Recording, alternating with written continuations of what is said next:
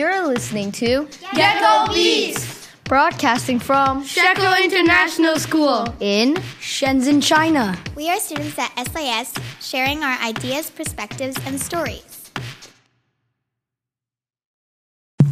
Hi, we are sixth graders in Gecko Beatz, and we're doing a podcast about podcasting. So, yeah. Okay, hi, I'm Joshua, and I'm gonna be um, talking about what a podcast is in general. Hi, I'm Bella, and I'm gonna tell you guys how to plan a podcast. It's okay. Oh, uh, hi, I'm Micah, and I'll be talking about the audience for a podcast. Hi, I'm Arav uh, S, and I'm going to talk about materials and that era.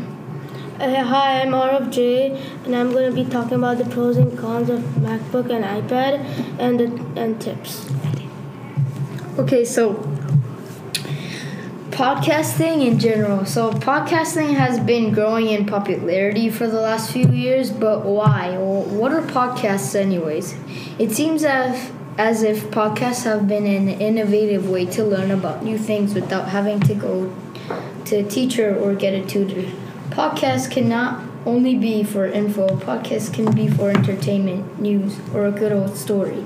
Podcasting is also when you hear the people talking. That's why the words are so important. Most of the time, when it's not plain stories, you have to think what is something that I'm curious about? Would it be something that others, um, the audience, would be interested in? Then you find someone that you could interview that knows a lot about the subject. Then you start asking questions that you should have prepared. That's what a podcast basically is. Um, how do you plan a podcast? So, when brainstorming an idea of a podcast, well, I usually use paper and pencil and start to make a mind map of ideas. Wait, what about keyboards? Yeah, you can use that too, I guess. It's easier with paper and pencil for some people. Um, and sort of make a mind map of ideas. You might just start um, you might just start writing who you want to interview or what questions you might ask. If you find out who you are going to interview, you can email them and ask them when they are available. You probably would want to interview three to six people in a podcast. Also, you should have notes of the questions you're going to ask and a microphone connected to a device ready to record. The audience, one of the most important parts to consider when making a podcast. Without an audience, then no one listens to your podcast. This is why it's so important to know your audience, and I made a mistake. Wait, how do you know your audience? To know who you're like Making Oh, a okay, yeah, podcast. making a for. podcast Okay. for. Um, my first podcast, I was interviewing some of the boys' middle school soccer players, and we did okay. And I asked them questions like, "What is your favorite thing about soccer?" and questions related to so- to to soccer. The interview went a bit over three minutes long. A couple days later, I go to the podcast station and I see Talking Drama had like 17 views, and all these podcasts had over 10 views. Then I see my podcast, four views. I'm pretty sure two of those viewers were from my family. Oh,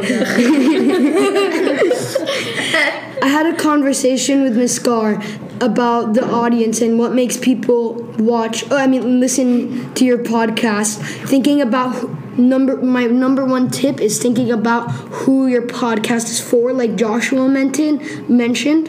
Um, is, is it for your parents, teachers, students, uh, sixth graders, whatever? You need to know what who your podcast is for.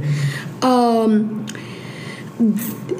um, then you also need to think what's the reason for making the podcast. Do you want to? Do you want people to get inspired because of something you want? Like, do you want people to get inspired of a cause and like give back, or do you want people to learn an interesting fact that you learned? Um, so like, there's way different ways to make a podcast. So like you're oh, so it can be anybody. Just Yeah. yeah. You need to be Yeah, appealing. yeah, because you speak different to like parents than you do to mm-hmm. like fifth graders or fourth Or graders. Yeah, yeah. yeah, exactly. Okay.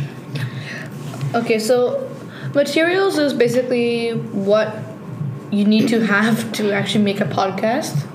in which it includes an iPhone or an i- iPad and a mic of any sort that would fit in your iPhone and, or an iPad. Okay, so I'm going to now talk about a bit of editing, in which um, in one specific area, dead air.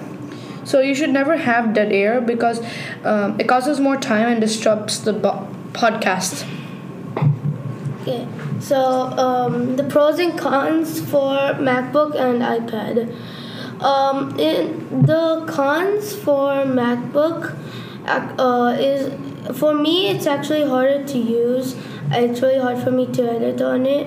I feel my uh, uh, like editing on my iPad is easier for me because it's always always with me. Like even if I'm home, mobile. yeah, like a mobile or an iPad will be easier for me because it's always like it's not bulky or it's easier to use, like, much easier.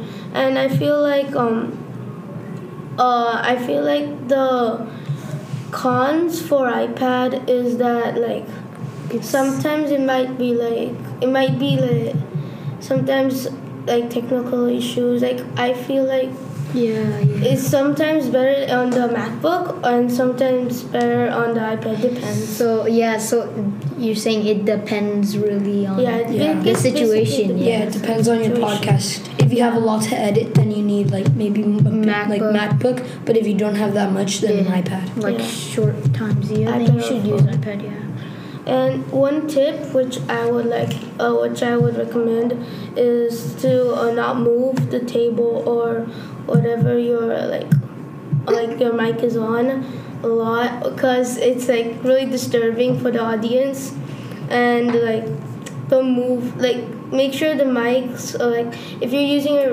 re- rodeo Rody. Rode, uh, you should make sure the dead cat is on properly. Okay. Um, thank, you, for, listening, to our podcast Yes. A about podcasts. about podcast. Yeah. podcasts.